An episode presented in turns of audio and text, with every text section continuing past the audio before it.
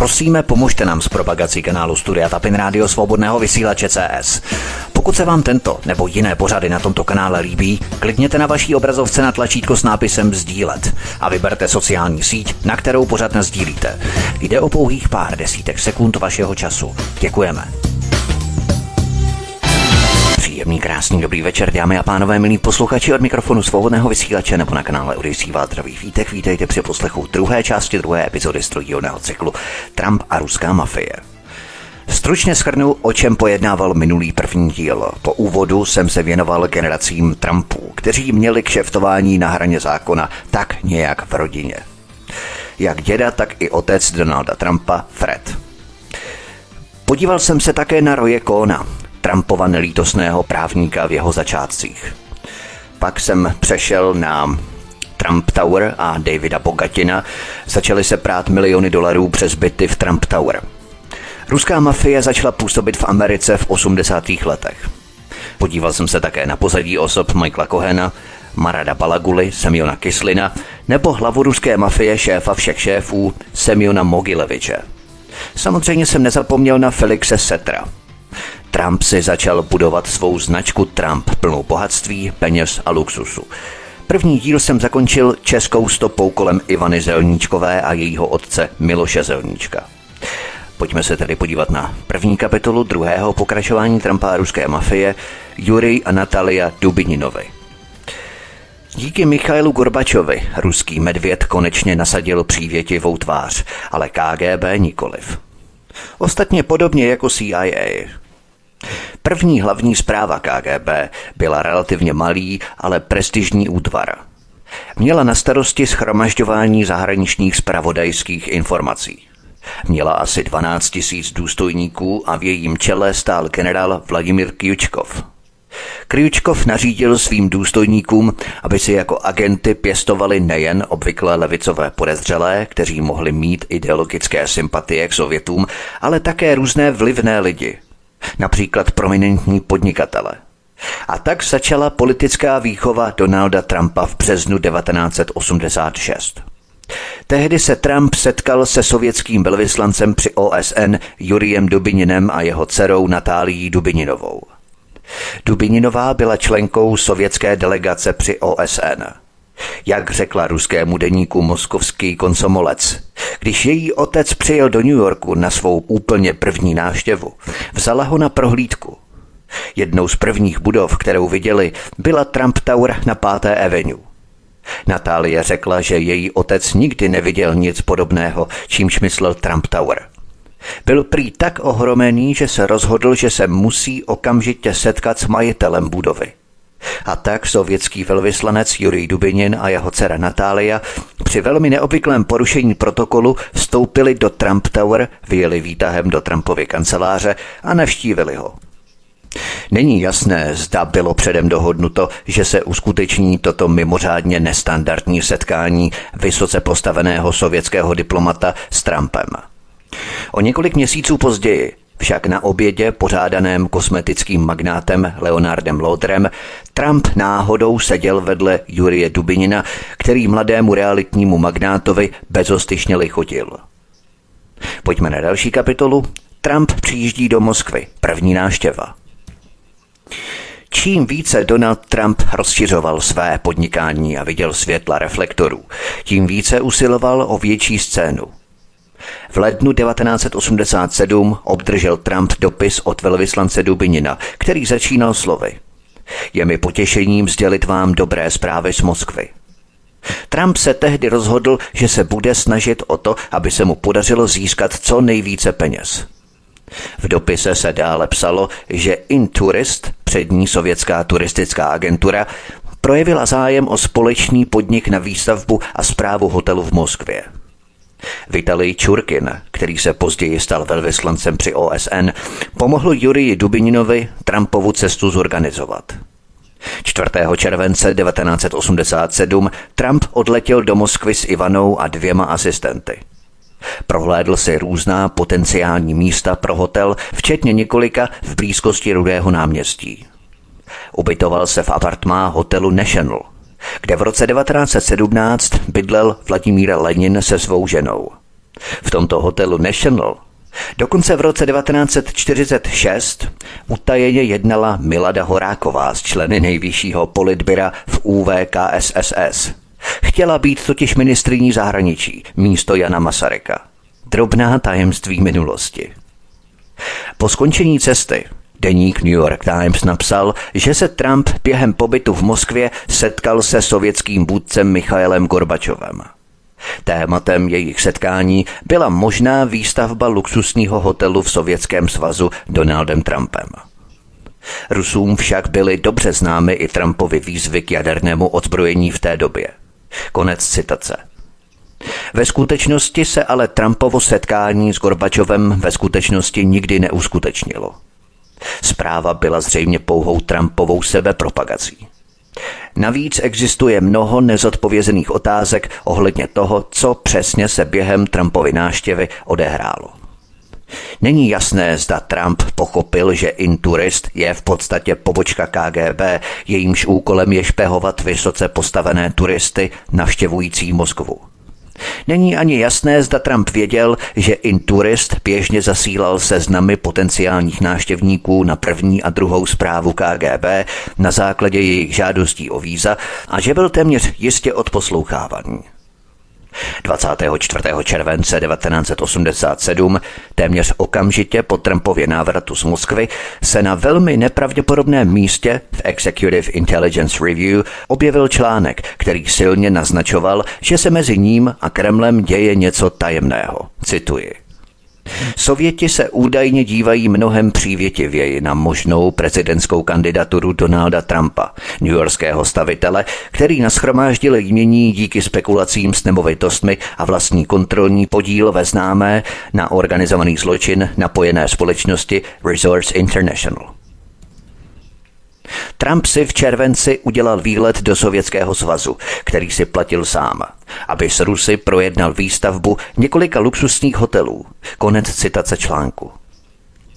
Pojďme na další kapitolu. Paul Manafort poprvé. Opravdu Sověti už tehdy podporovali Trumpovu kandidaturu na prezidenta? Uvažoval o tom Donald Trump vážně? Odpovědi na tuto otázku se začaly objevovat necelé dva měsíce po návratu z Ruska. Trump se tehdy začal angažovat v otázkách kolem jaderných zbraní v rámci Sovětského svazu. Usiloval o to, aby byl jmenovaný splnomocněným velvyslancem Spojených států u Michaela Gorbačova. Trump si proto najal mocnou lobistickou firmu Black Manafort and Stone krátce po otevření jejího obchodu v roce 1980. Její tři partneři, Charles Black, Paul Manafort a Roger Stone právě sehráli zásadní roli při drtivém vítězství Ronalda Reagana v roce 1984. Paul Manafort se později stal manažerem prezidentské kampaně Donalda Trumpa. Pamatujete si na otce Freda Trumpa? Ten přece spolupracoval s odsouzeným zločincem Bradem Zexnem. Brad Zexen také podnikal s Paulem Manafortem – Tyto vazby se prostě táhly přes generace Trumpových.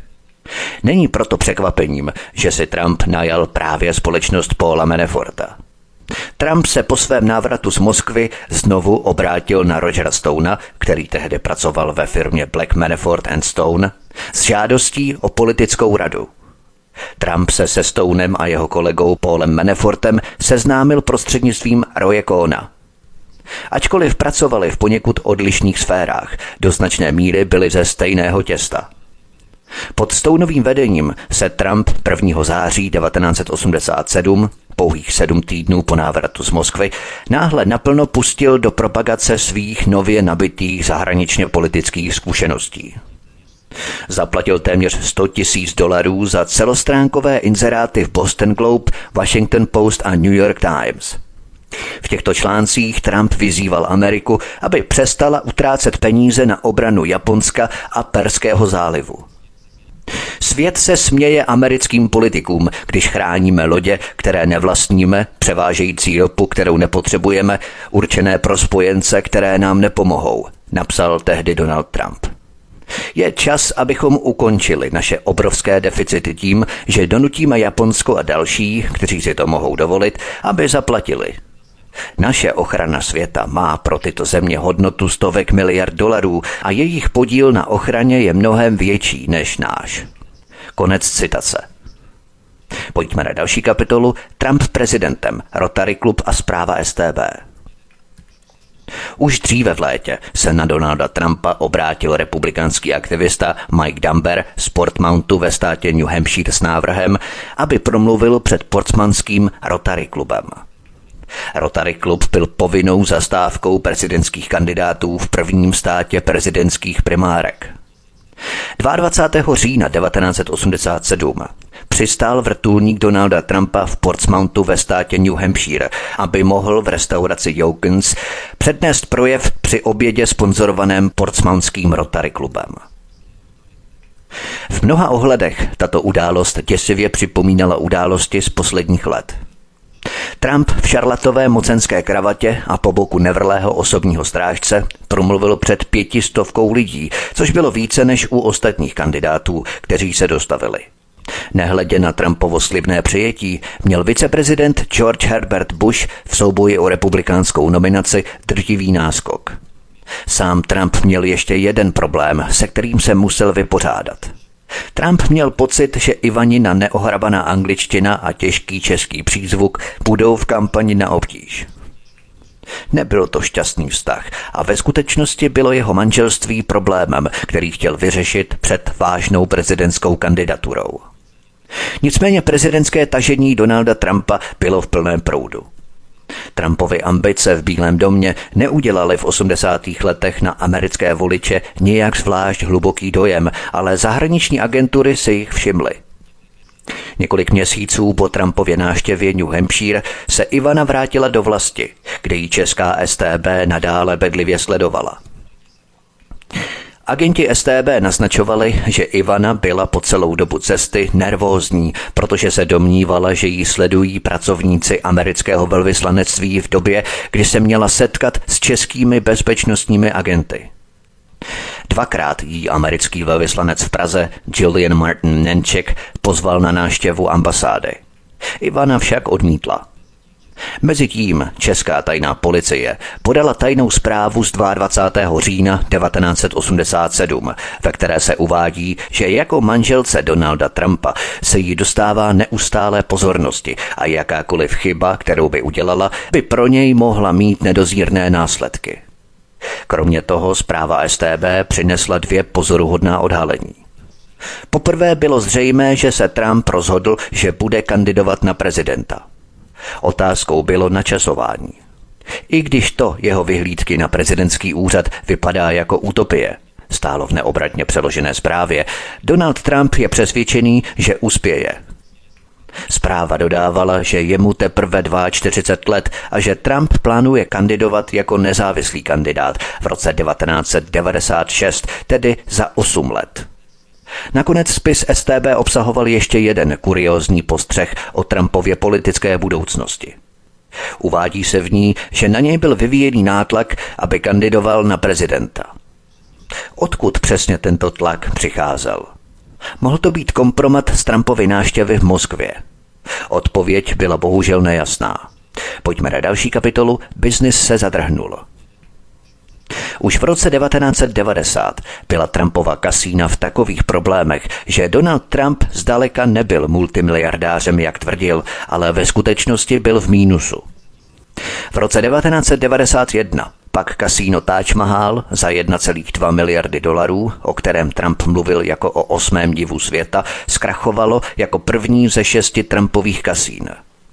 Když došlo k těmto fiaskům, Trump strukturoval své bankroty tak, aby mohl prodat své akcie a získat miliony, zatímco investoři přišli o poslední kalhoty. Ale ani to nestačilo k tomu, aby jeho impérium zůstalo nedotčené. Díky osobním závazkům přesahujícím 900 milionů dolarů se mu jedno po druhém vysmekla s rukou tři Trumpova kasína v Atlantic City a Hotel Plaza – Oběťmi se stala i další aktiva, jako například letecká linka Trump Shuttle a jeho 95 metrů dlouhá jachta Trump Princess. Jestli Rusové využívali Trumpova kasína k praní špinavých peněz, se u soudu nikdy nepodařilo zjistit. Důvodů k podezřením ovšem bylo více než dost. Táč Mahal se stal oblíbenou destinací ruské mafie. Trump si dal záležet na tom, aby hráčům s vysokými nároky poskytoval kompenzace až do výše 100 tisíc dolarů za návštěvu. To byla vymoženost, kterou kasína často nabízela velkým hráčům. Později dvě další Trumpova kasína, Trump Castle Hotel and Casino a Trump Plaza Hotel and Casino, souhlasila s vyplacením dalších pokut. Začal návrat Donalda Trumpa. Jedním z mnoha důvodů zdržení byl Trump Castle, jedna z nejproblémovějších nemovitostí mezi jeho kasíny v Atlantic City – Potom, co Trump v roce 1990 postavil ohromně extravagantní Trump Taj Mahal s minarety a vyřezávanými slony, začal Taj Mahal kanibalizovat nedaleký Trump Castle natolik, že se málem dostal do rukou držitelů dluhopisů. Zachránilo ho až to, že Fred Trump, Donaldův otec, slavně nakoupil 3,3 milionu dolarů v pokerových žetonech a nepoužil je. Tím poskytl kasínu svého syna pochybnou půjčku. Následující rok byl však pokles tržeb kasína Trump Castle tak hrozivý, že Komise pro kontrolu kasín v New Jersey rozhodla, že rezortu hrozí ztráta licence. Trumpovo kasínové impérium mělo tolik dluhů s tak vysokými úroky, že téměř neexistovala šance na úspěch. Pak přišly další bankroty a čtyři cesty k bankrotovému soudu. Nakonec se držitelé dluhopisů museli smířit se ztrátou více než 1,5 miliardy dolarů, zatímco Trump sám nadále pobíral vysoký plat, bonusy a další platby. Přesto všechno se Trumpovi podařilo zůstat ve hře a přesvědčit bankéře a držitele dluhopisů, aby refinancovali jeho kasína způsobem, který mu umožnil zachovat si většinové vlastnictví. Pak konečně 30. září akcionáři Trump Hotels and Casino Resorts jeho veřejně obchodované společnosti souhlasili s koupí Trump Castle, nejslabšího z jeho objektů v Atlantic City, za 485,7 milionů dolarů. Donald Trump při té příležitosti prohlásil. Trvalo to dva roky tvrdé práce, ale teď je všechno spojené do jedné krásné, jednoduché, hezké a podstatné společnosti. Lidé jsou šokovaní, když se podívají na čísla, protože ta čísla jsou úžasná. Ta čísla jsou prostě obrovská. Konec citace. I na jeho kritiky to udělalo dojem. Byl to klasický obrat a největší comeback té doby. Donald Trump z finančního hlediska stal z mrtvých. Ale hotovost v rukou Donalda Trumpa nikdy dlouho nevydržela. Jako by chtěl Trump dokázat, že nestratil zálibu v rozhazování, o necelý měsíc později, v říjnu 1996, koupil od ITT tři soutěže krásy. Miss Universe, Miss USA a Miss Teen USA. Posloucháte druhou epizodu stroudílného cyklu Trump a ruská mafie. Od mikrofonu svobodného vysílače a nebo na kanále Odyssey vás zdraví. Vítek písničké před námi a po ní pokračujeme. Pohodový poslech, hezký večer. Od mikrofonu svobodného vysílače a nebo na kanále Odyssey vás zdraví. Vítek posloucháte druhou epizodu stroudílného cyklu Trump a ruská mafie. Pojďme na další kapitolu. Trump přijíždí do Moskvy. Druhá náštěva. Donald Trump se tehdy v roce 1996, po téměř deseti letech, znovu vrátil do Moskvy. V hlavě měl stále vize další Trump Tower. Byl to třídenní pobyt v listopadu 1996. Tentokrát Donalda Trumpa doprovázel jeho přítel, newyorský realitní developer Howard Lorber a Lorberův obchodní partner Bennett Lebow. Howard Lorber byl prezidentem společnosti Brook Group. Do jejího holdingu patřila společnost Legit Ducket Limited, třetí největší americká tabáková společnost a významné nemovitosti v New Yorku i Moskvě.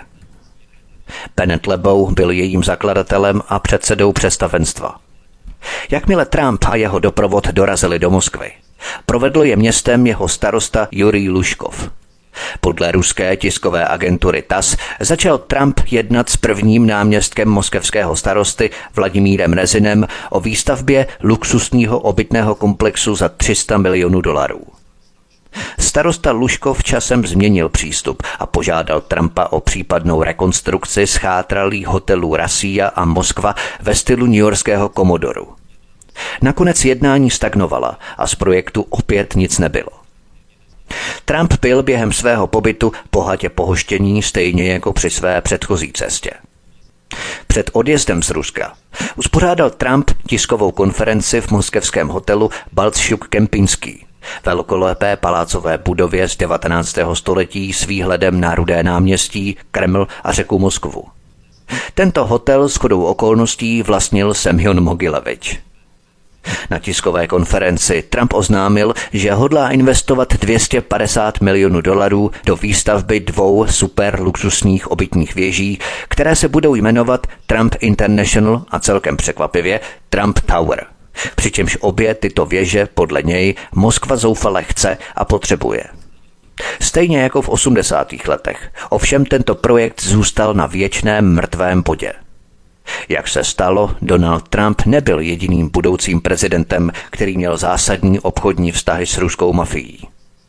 V Rusku s nimi zhruba ve stejném období na přelomu 90. let spolupracoval i tehdejší náměstek Petrohradského starosty. Jmenoval se Vladimír Putin. Pojďme na další kapitolu. Vladimír Putin. Judo, prachy a mafie. Vladimír Vladimírovič Putin se narodil v roce 1952 a vyrůstal ve válkou zničeném Ledingradě, dnes Petrohradě, jako jediné dítě rodičů, kteří oba těžce nesli následky druhé světové války. Jeho rodina nebyla nijak zvlášť zámožná. Impulzivní, vzteklý a neukázněný Putin byl jako školák natolik nezvladatelný, že ho zpočátku odmítli v pioníru. Navzdory své vzpůrné povaze si Putin začal pěstovat dvě vášně, kterým zůstal hluboce oddaný po zbytek života. KGB a judo. Putin snil o tom, že se stane sovětským špionem. V deváté třídě se Putin skutečně vydal do kanceláře ředitelství KGB v Leningradě, aby se přihlásil, jenomže mu řekli, že je příliš mladý a že by měl nejspíš jít na práva, než se přihlásí. Protože věděl, že KGB od svých stoupenců očekává, že budou vzdatní v boji zblízka, věnoval se také sambo a judu jako sportům, které provozoval celý život. Judo není jen sport, řekl Putin. Je to filozofie, je to úcta ke starším a k soupeři. Není pro slabochy. Vyjdete na žíněnku, ukloníte se jeden druhému, dodržujete rituál. Konec citace. Později, jakmile se Putin dostal k moci, se řídil judistickou praxí a obracel největší sílu svých protivníků proti nim. Judo formuje Putinovu politickou filozofii a mentálně ho přeturčuje ke krokům. To jsme viděli například v posílení rublu v dubnu 2022. Západ tehdy znemožnil Rusku přístup k penězům za plyn a ropu, když Rusku zmrazil účty – Putin zavedl petrorubl a náhle hodnota rublu vyskočila na předválečné hodnoty. Judo také formovalo Putina způsobem, který není všeobecně uznávaný. Pro začátek je tu záležitost jeho trenéra Leonida Jonoviče Usvěcova, kterého jsem zmínil. Putin měl i další trenéry juda, kteří jsou v médiích často zmiňovaní, ale Usvěcov měl možná největší vliv. Ať už měl Úsvěcov jakýkoliv talent v bojových uměních, málo kdo si uvědomoval, že tento Putinův trenér byl také klíčovou postavou zločineckého gengu Tambovskája se sídlem v Petrohradě. Tento gang se proslavil pašováním heroinu z Afghánistánu do Petrohradu a západní Evropy. Koncem 60. let, ještě ve svých 20 letech, začal Putin také chodit na tréninky juda do atletického klubu Trud na ulici Děkabristů 21 v Leningradě, kde byl jeho trenérem Usvěcov. Ještě jako velmi vnímavý teenager se Putin poprvé setkal se světem, který byl předchůdcem režimu, který později vytvořil sám, doplněným o rádoby oligarchy a mafiány z bratrstva. A právě v Trudě se Putin seznámil s muži, kterým zůstal navždy věrný, včetně nejen trenéra Uzvěcova, ale také dvou kamarádů judistů, kteří se stali jeho celoživotními přáteli a sparring partnery.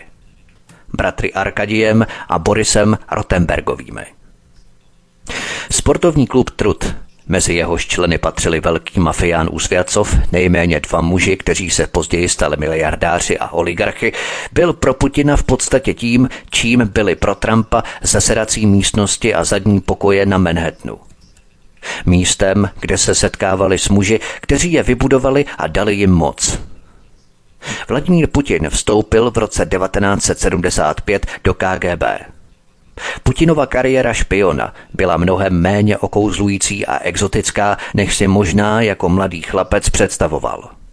Po řadě nudných úkolů, kdy sledoval cizince a zahraniční úředníky v Leningradě, strávil Putin v roce 1984 rok ve špionážní škole v Moskvě.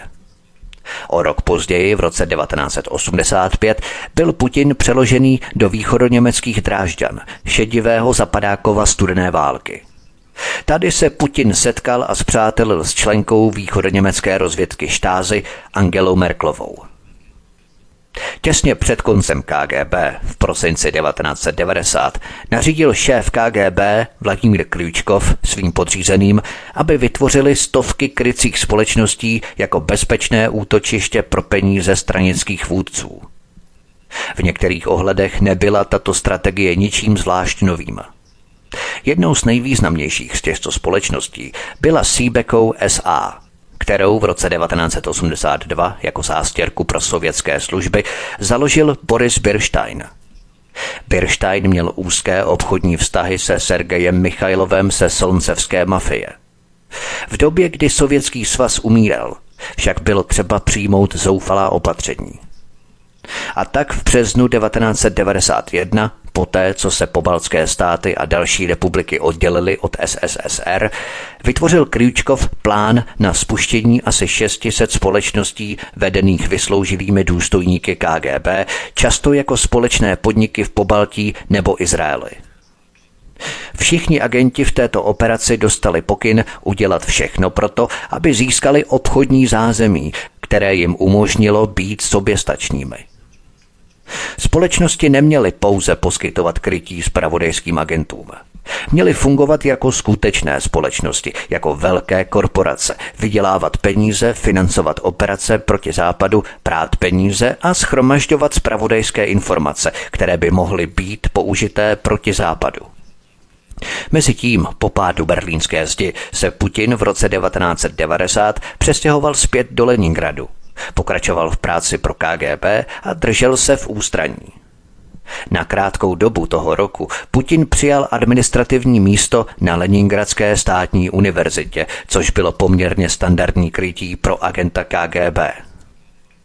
Pak právě, když se Sovětský svaz rozpadal, se Anatolij Sobčak, bývalý Putinův profesor práv na Leningradské státní univerzitě, stal starostou Leningradu – Leningradský starosta Sobčak byl dostatečně moudrý na to, aby si uvědomil, že bude lepší, když si sám vybere svého zástupce z řad KGB, než aby nechal samotnou KGB vybrat člověka, který bude pracovat přímo pod ním. Sobčak chtěl někoho, kdo by nebyl okamžitě identifikovatelný jako vysoce postavený tvrdý agent KGB. A tak místo toho najal Vladimíra Putina, pouhého podplukovníka, kterého znal z doby, kdy Putin pracoval na Leningradské státní univerzitě. Putin byl stále aktivní v záloze KGB, která monitorovala nástup nových demokratických vůdců v Rusku. V době, kdy se Rusko stále nacházelo ve velké krizi, se muži KGB začali objevovat po boku novopečených oligarchů, ministrů vlády na nejvyšších místech moci. V Moskvě se to týkalo i prezidenta Borise Jelcina, který od prvního okamžiku, kdy nastoupil po Gorbačovi, zjistil, že kamkoliv se hne, bodyguardi KGB sledují každý jeho krok – Podobně i Putinova malá práce mohla být součástí pečlivě zorganizované operace KGB. Cílem takovéto operace bylo proniknout do Sobčakova vnitřního kruhu a do kruhu dalších nových politiků. Přestože Putin považoval rozpad Sovětského svazu za katastrofu, bylo to to nejlepší, co se mohlo stát v jeho kariéře. Malá elita začala díky ruskému chaosu získávat kontrolu nad obrovským množstvím veřejných podniků. Oligarcha Michail Chodorkovský získal za pouhých 310 milionů dolarů 87% podíl v ropném a plynárenském gigantu Yukos v hodnotě asi 5 miliard dolarů. Boris Berezovský koupil Sibněvť, další ropný gigant v hodnotě 3 miliard dolarů za pouhých 100 milionů dolarů. Většinový podíl v Gazpromu, státní energetické společnosti, která kontrolovala třetinu světových zásob plynu, byl prodaný za pouhých 230 milionů dolarů. Celá ruská národní elektrická síť byla privatizovaná za pouhých 630 milionů dolarů. Přírodní stroje, jako je ropa, železo, ocel a hliník, špičkové zbraně, letecký průmysl, diamantové doly a většina ruského bankovního systému, byly prodané téměř za nic. Celkem Rusko privatizovalo 150 státních podniků za pouhých 12 miliard dolarů. Vzhledem k tomu, že Petrohrad byl prvním ruským městem, ve kterém byl privatizovaný majetek, Putin se postavil do čela – ze svého poměrně nevýrazného postu náměstka Petrohradského primátora a předsedy výboru pro vnější vztahy dostal mandát podporovat, regulovat a licencovat zahraniční investice do obrovských dříve státních podniků. Tímto Putin získal obrovskou moc určovat, kdo může zbohatnout. Různé mafie vstoupily do hry, aby zaplnili mezeru – Azerové, Čečenci, Solncevové, Mogilevičová organizace a v Petrohradě Tambovská zločinecká skupina. Zločinci potřebovali vývozní licence, daňové úlevy, půjčky pod tržní sazbou, podnikatelská víza a svobodu před zatčením a stíháním za své zločiny. To všechno jim poskytoval Putin a skorumpovaní úředníci pod jeho vedením. Stejně jako Donald Trump se Putin s mafiány dobře znal dávno předtím, než udělal politickou kariéru. To díky trenérovi juda Leonidu Usviacovi. V roce 1994 byl Usviacov zabitý ve sporu gengů, ale Putin upevnil vazby s tambovskou skupinou prostřednictvím jejího vůdce Vladimíra Kumarina – Kumarin působil také jako jednatel Petrohradské palivové společnosti, kterou Putin vybral jako jediného dodavatele benzínu pro město Petrohrad. Na oplátku tambovská skupina pomáhala Putinovi a jeho kumpánům kontrolovat letiště, námořní přístav, železniční stanice a další místa, přes které proudilo 20% veškerého ruského dovozu a vývozu. Kumarin byl také členem představenstva seřiné společnosti Špak, německé firmy, která měla v Petrohradě obrovské nemovitostní podíly. Podle německé rozvědky BND prala peníze pro ruský organizovaný zločin a také pro kolumbijské drogové dílery. Putin v té době působil v jejím poradním sboru. Od počátku se Putinovým přátelům dařilo dobře – jeho kamarádi, judisté Arkadij a Boris Rotenbergovi se nakonec stali spolumajiteli skupiny SG, největší stavební společnosti pro plynovody a elektrické vedení v Rusku. Gennadij Tinchenko, Další Putinův judistický kamarád si vedl ještě lépe jako předseda představenstva firmy Gambor, obchodující s ropou, s majetkem 15,6 miliardy dolarů. Anatolij Turčak, další Putinův judistický sparring partner, působil jako Putinův náměstek v Petrohradě. Nakonec se stal hlavním vlastníkem obraného závodu Leninec a jeho majetek dosahoval stovek milionů dolarů. Jiní, kteří zůstali Putinovi věrní v průběhu let, byli odměnění obrovským bohatstvím a klíčovými pozicemi během jeho prezidentství. Mezi nimi byl například Igor Sečin, který skončil jako generální ředitel Rosněvti, obrovské ruské ropné společnosti. Dále třeba Alexej Miller, generální ředitel Gazpromu, Herman Gref, generální ředitel největší ruské banky Sberbank, Dmitrij Medveděv, který se stal premiérem a následně prezidentem a mnoho dalších. Trump a Putin svým velmi odlišným způsobem sestavovali sítě, které byly zásadní pro jejich politické ambice – Donald v jeho Trump Tower vytvořil okouzlující útočiště pro celebrity a superbohaté, které mu umožňovalo vystupovat po celém světě. Pokud jde o Putina, ten převzal myšlenku Dači, sezónního nebo druhého domova, který je mezi Rusy tak oblíbený a přizpůsobil si ji pro svůj vlastní okruh. Sestavil dačové družstvo Ozero na břehu Konsomolského jezera jako relaxační víkendové útočiště pro novou privilegovanou ruskou elitu, včetně Borise Jelcina a jeho rodiny, bose tambovské zločinecké skupiny Vladimíra Kumarina, který působil jako viceprezident družstva Ozero a řady připravovaných oligarchů. Putinovo působení v Sobčakově úřadu bylo natolik prošpikované skandály, že vedlo k řadě vyšetřování nezákonného přidělování licencí a zakázek Putinem jako šéfem výboru pro zahraniční styky. Spolupráce se zločineckými gengy při regulaci hazardu. Operace praní špinavých peněz St. Petersburg Real Estate Holding Company, na které se podílel Kumarin a Putin byl členem poradního sboru. Putinova role při zajišťování monopolu pro Petrohradskou palivovou společnost, kterou tehdy ovládala tampovská zločinecká skupina a mnoho, mnoho dalšího. Posloucháte druhou epizodu stroudílného cyklu Trump a ruská mafie. Od mikrofonu svobodného vysílače a nebo na kanále Odyssey vás zdraví. Vítek písničké před námi a po ní pokračujeme. Pohodový poslech, hezký večer. Od mikrofonu svobodného vysílače a nebo na kanále Odyssey vás zdraví. Vítek posloucháte druhou epizodu stroudílného cyklu Trump a ruská mafie. Pojďme na další kapitolu. Ruská mafie upevňuje pozice ve Spojených státech. Semyon Mogilevič, který zdaleka nečinně přihlížel rozpadu Sovětského svazu, si rychle vytvořil mimořádně úzké vazby na nejvyšších místech nové ruské vlády Borise Jelcina a stal se vysoce ceněným spolupracovníkem ruské rozvědky.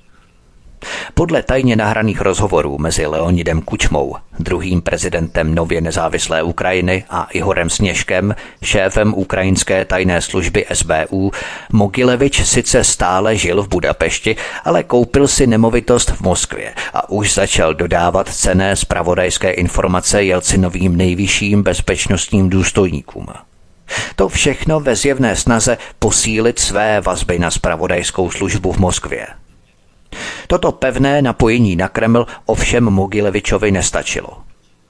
V roce 1994 Mogilevič také navázal kontakt s náměstkem primátora Vladimírem Putinem. O tom, jak se setkali nebo co přesně se odehrávalo, se toho ví jen velmi málo. S počátkem Putinova vzestupu se mafie posunula do mocné strategické pozici na geopolitické šachovnici – z této pozice by byla schopná kompromitovat vlivné politické osobnosti a podnikatele v Americe, podkopávat finanční trhy a využívat slabin v celé řadě politických institucí, jako je financování volebních kampaní, washingtonský lobbying a další. Když Vyacheslav Ivankov v březnu 1992 těsně po rozpadu Sovětského svazu přistál na letišti JFK, přivítal ho arménský vor, který mu předal kufr s jedním a půl milionem dolarů v hotovosti. Podle pravdy se brzy oženil s američankou, aby si legalizoval svůj pobyt. Zanedlouho ale zjistil, že mafie na Brighton Beach je zmítaná válkami o území a je v naprostém rozkladu. Zanedlouho se Vyacheslav Ivankov znal známým jako nejmocnější ruský mafián v Americe a dohlížel na růst mafie, která se z lokálního vyděračského podniku v brooklynské Brighton Beach stala zločineckou organizací s ročním obratem několika miliard dolarů. Ivankovův mandát od Mogileviče spočíval v konsolidaci ruské mafie v Americe, vytváření spojenectví s Kozanostrou a dalšími mafiemi, převzetí menších gengů a uplácení politiků v rámci plánu infiltrace vlád v Americe i jinde. Na pomoc v boji proti válkám gengů Ivankov naverboval dvě brigády složené z 250 sportovců a veteránů speciálních jednotek z afgánské války – kteří dostali honorář 20 tisíc dolarů měsíčně, aby zabíjeli jeho nepřátelé a navazovali vazby a kontakty. Ivankov ale také nasměroval postsovětskou bratvu do profesionálního světa bílých límečků, právníků, makléřů, účetních a podobných firm s offshoreovými krycími společnostmi.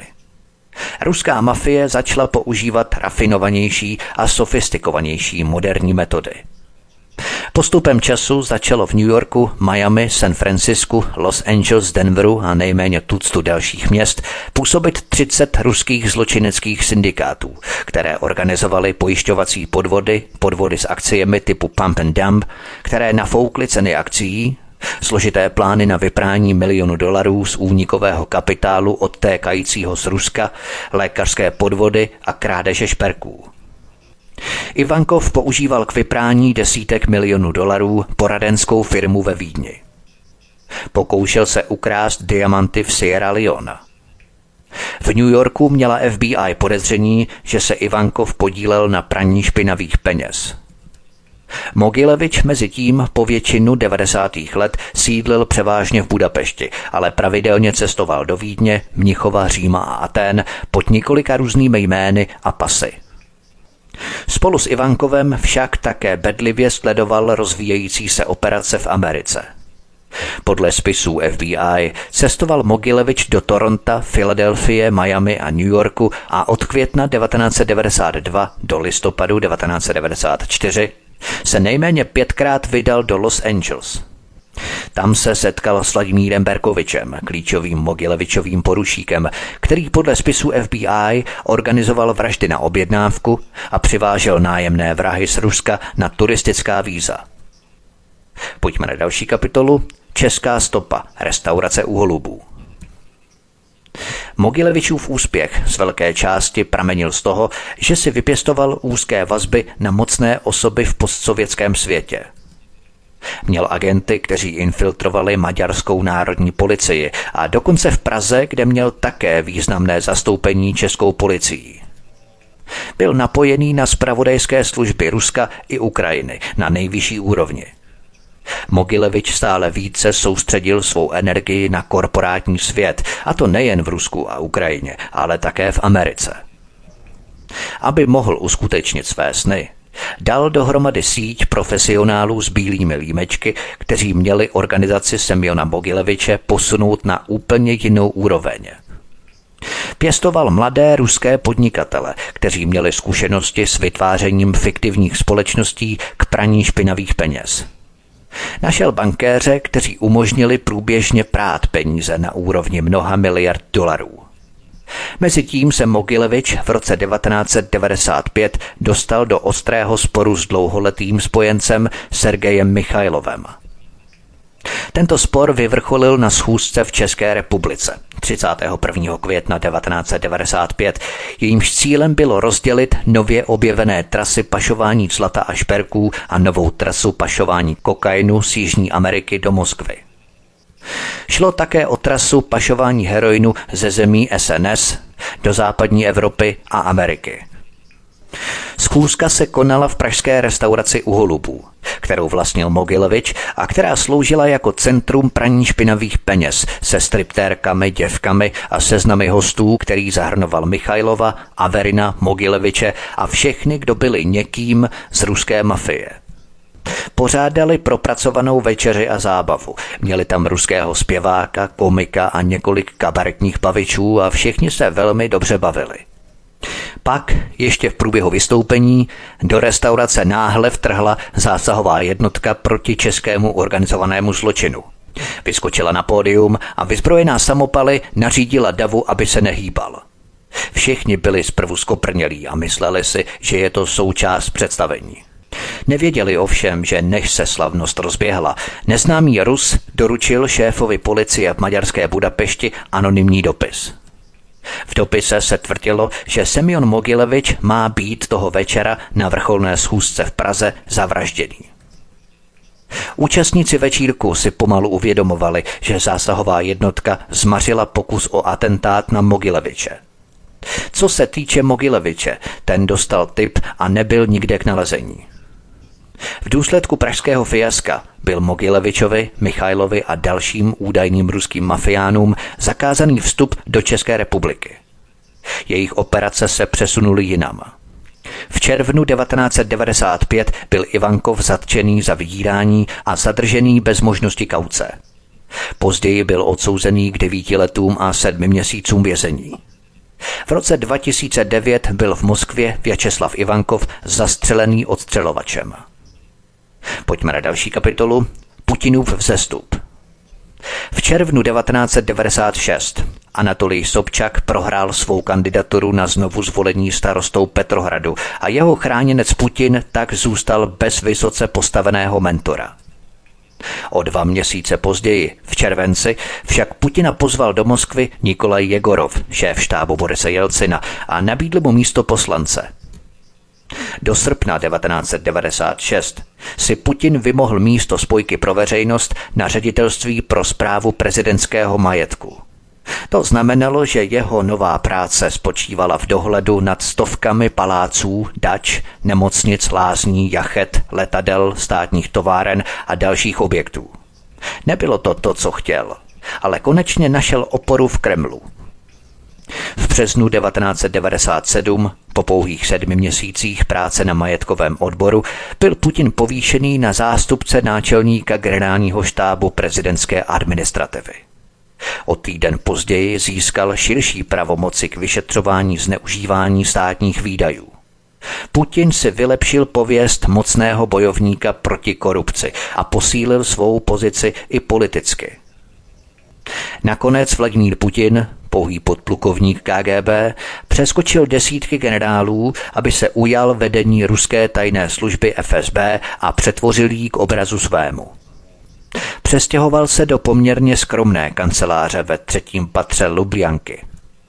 Stejně jako Donald Trump povstal z popela z Atlantic City, zahájil Putin i druhé dějství. Začal tím, že zcela restrukturalizoval FSB, přivedl do ní své souvěrce ze starých časů v KGB a vyčistil ji od svých nepřátel. Pojďme na další kapitolu Putin prezidentem. Premiéři v Rusku přicházeli a odcházeli se znepokojivou pravidelností. Do léta 1999 odvolal Boris Jelcin už sedm premiérů a úřadujících premiérů.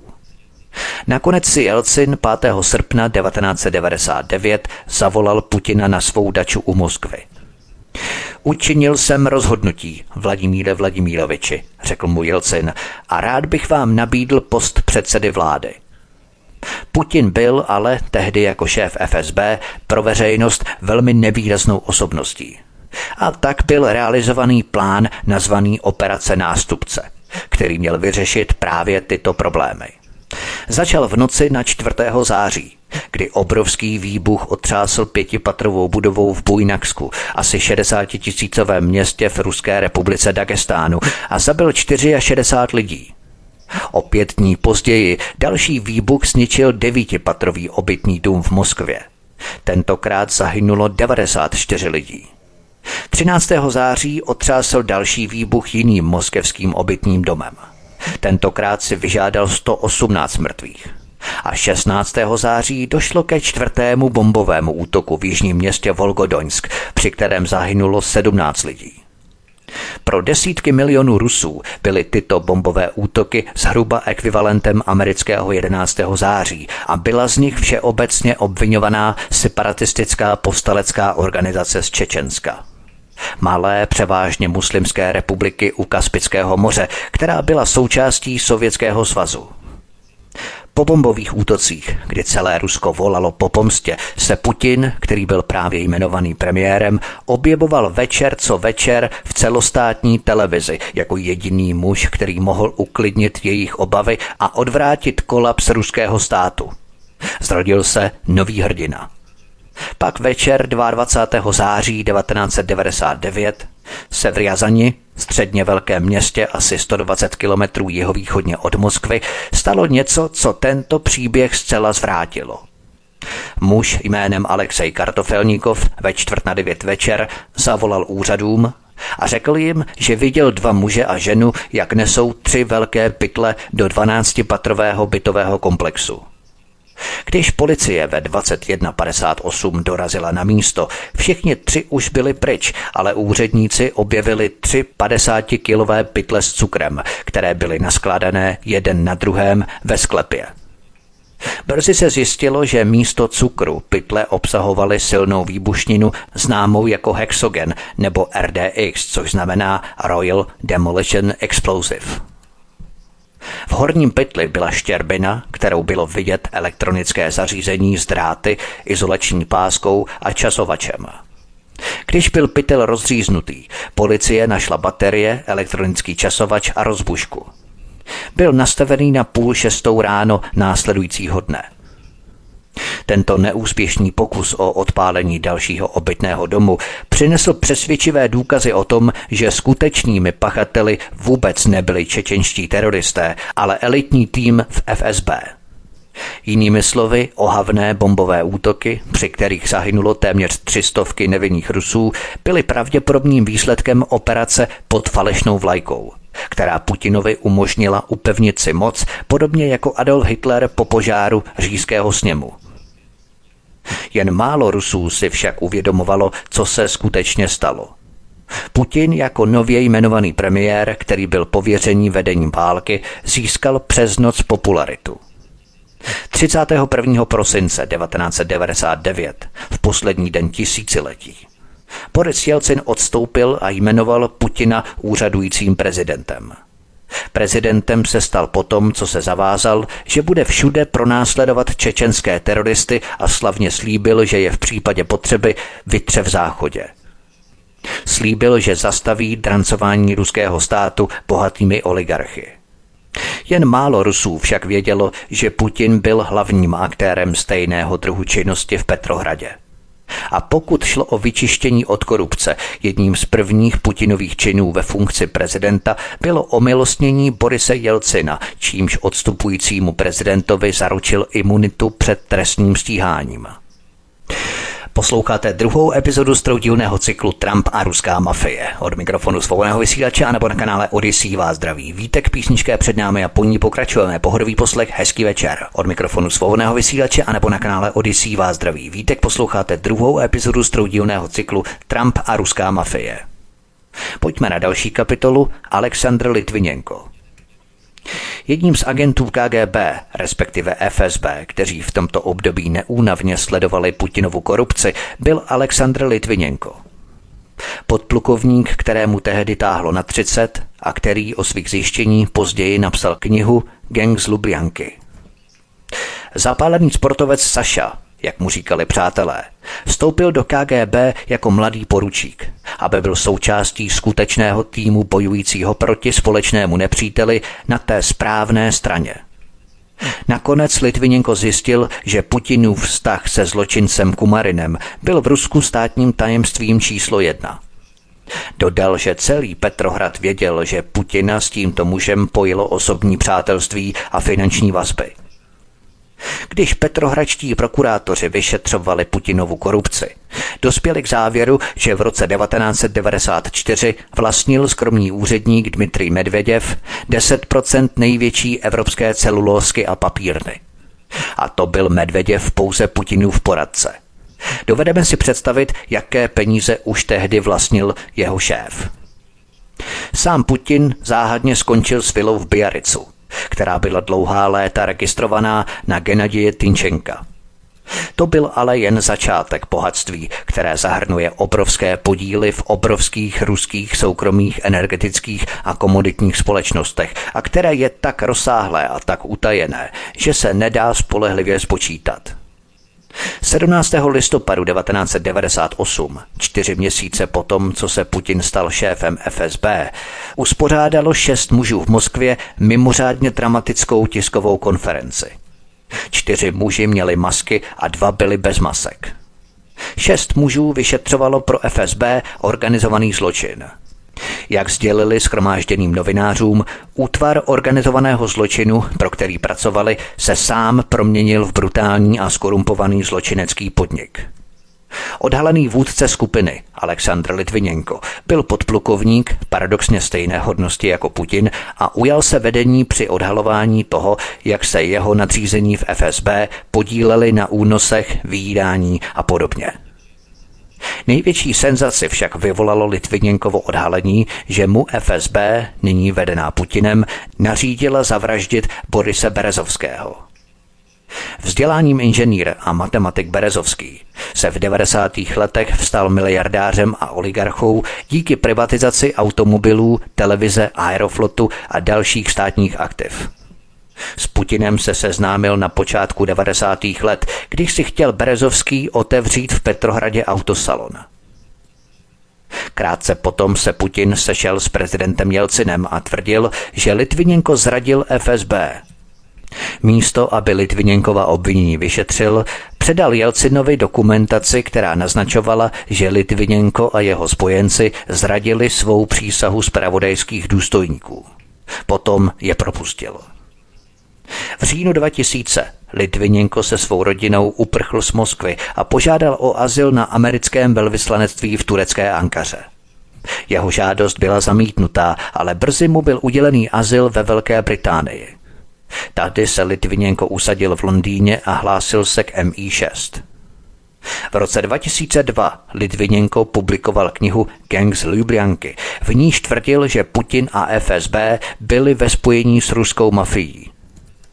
Kniha také obvinovala Putina z přímých finančních vazeb na vůdce gengu Vladimíra Kumarina. Litviněnko začal spolupracovat s MI6 jako konzultant v oblasti organizovaného zločinu. Dalším vyšetřovacím panelům poskytl podrobná data o Semjonu Mogilevičovi.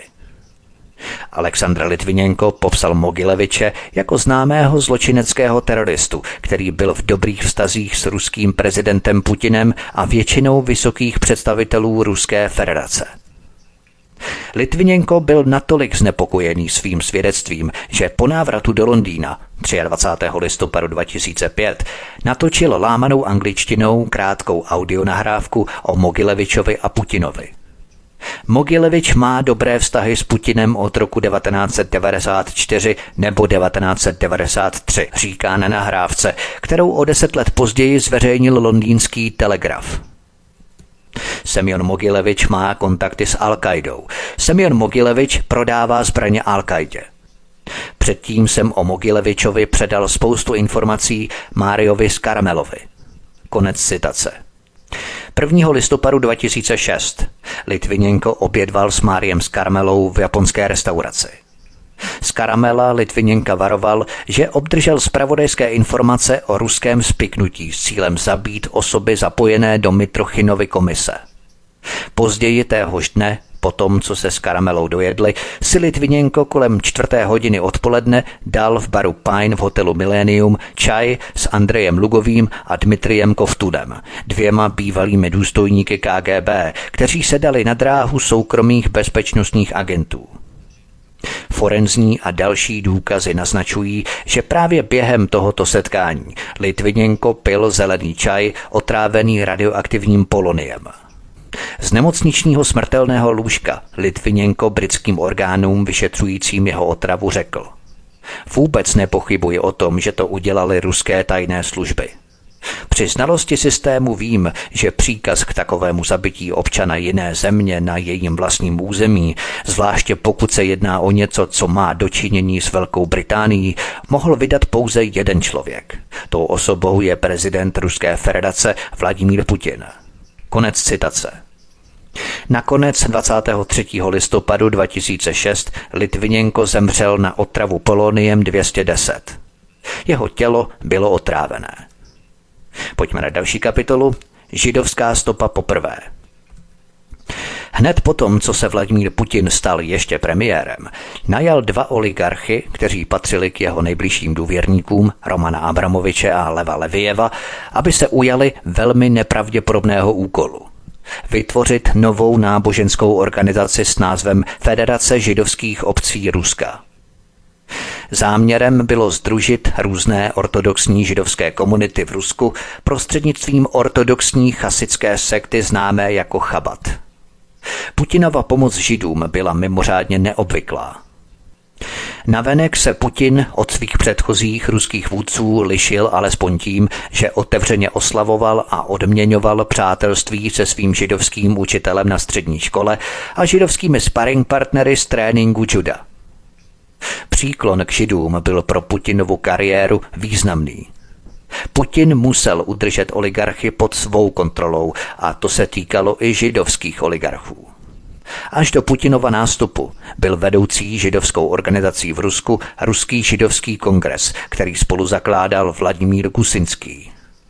Kusinský, bývalý divadelní režisér, který se stal mediálním magnátem, byl mezi oligarchy výjimečným tím, že své bohatství vytvořil od základů, nikoli v převzetím dříve státem spravovaného majetku.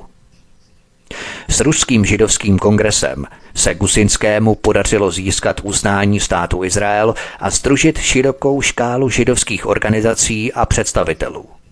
Nic z toho nebylo dobrou zprávou pro konkurenční oligarchy Romana Abramoviče a Leva Levieva, kteří byli silnými Putinovými stoupenci. Stejně jako Putin měli pocit, že Kusinský využíval nejen svých podniků a vazeb, ale také ruského židovského kongresu k posílení svého postavení na jejich úkor. V důsledku toho Putin v roce 1999 přiměl Abramoviče a Levieva, aby vytvořili Federaci židovských obcí v Rusku pod vedením rabína Berela Lazara, vůdce chasického hnutí Chabat Lubavič. Toto malé bruklinské hnutí Chabat Lubavič, založené koncem 18. století, je fundamentalistickou chasickou sektou, která se soustředuje na učení zesnulého rabína Menachema Schnersona.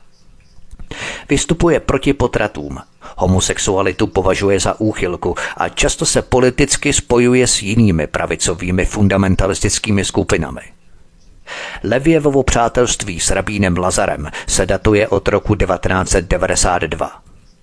Podle listu Hárec učinilo toto přátelství z Levieva nejvlivnější, nejaktivnější a nejkontaktnější osobu v ruské židovské komunitě a z Lazara udělalo vrchního rabína země. S Abromovičem jako dalším mocným spojencem Leviev posílil své spojenectví s prezidentem Putinem. V květnu 2000 rabín Lazar získal ruské občanství a stal se známým jako Putinův rabín.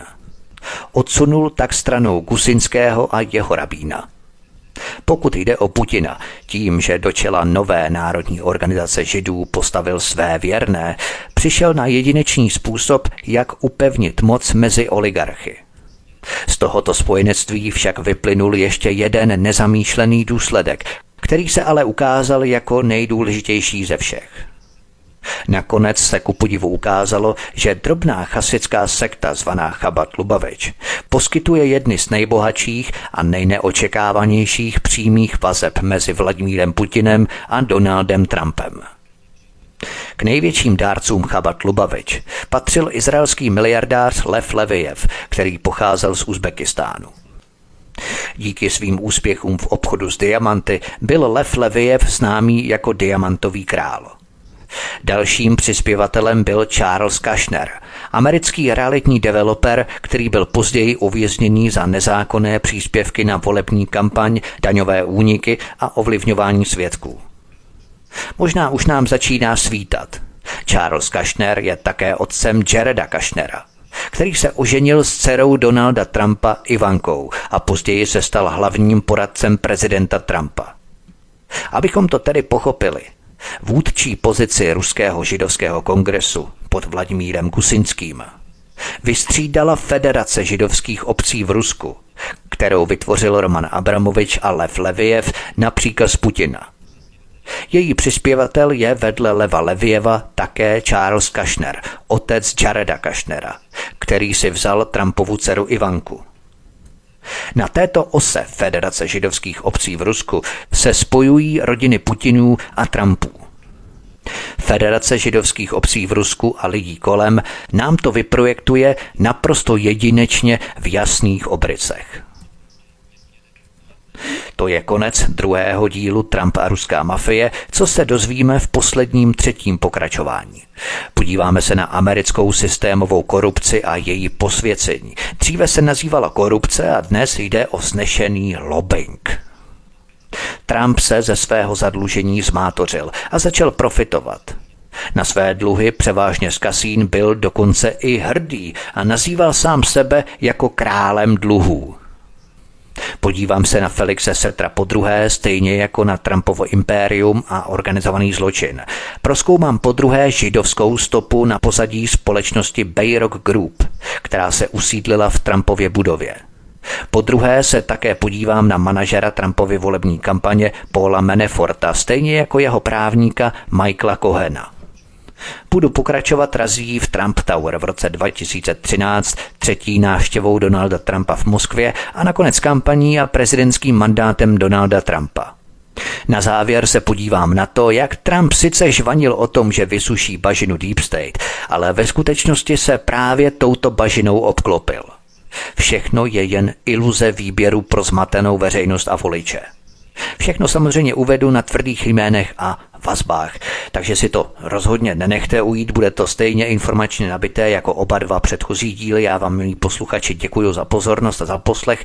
Doufám, že budete i tento díl sdílet na sociálních médiích, na eh, diskuzních fórech, posílat e-maily kamkoliv můžete. Budu rád, když tímto způsobem oceníte mou práci, když mě zanecháte komentář na kanále Odyssey, cokoliv máte na srdci.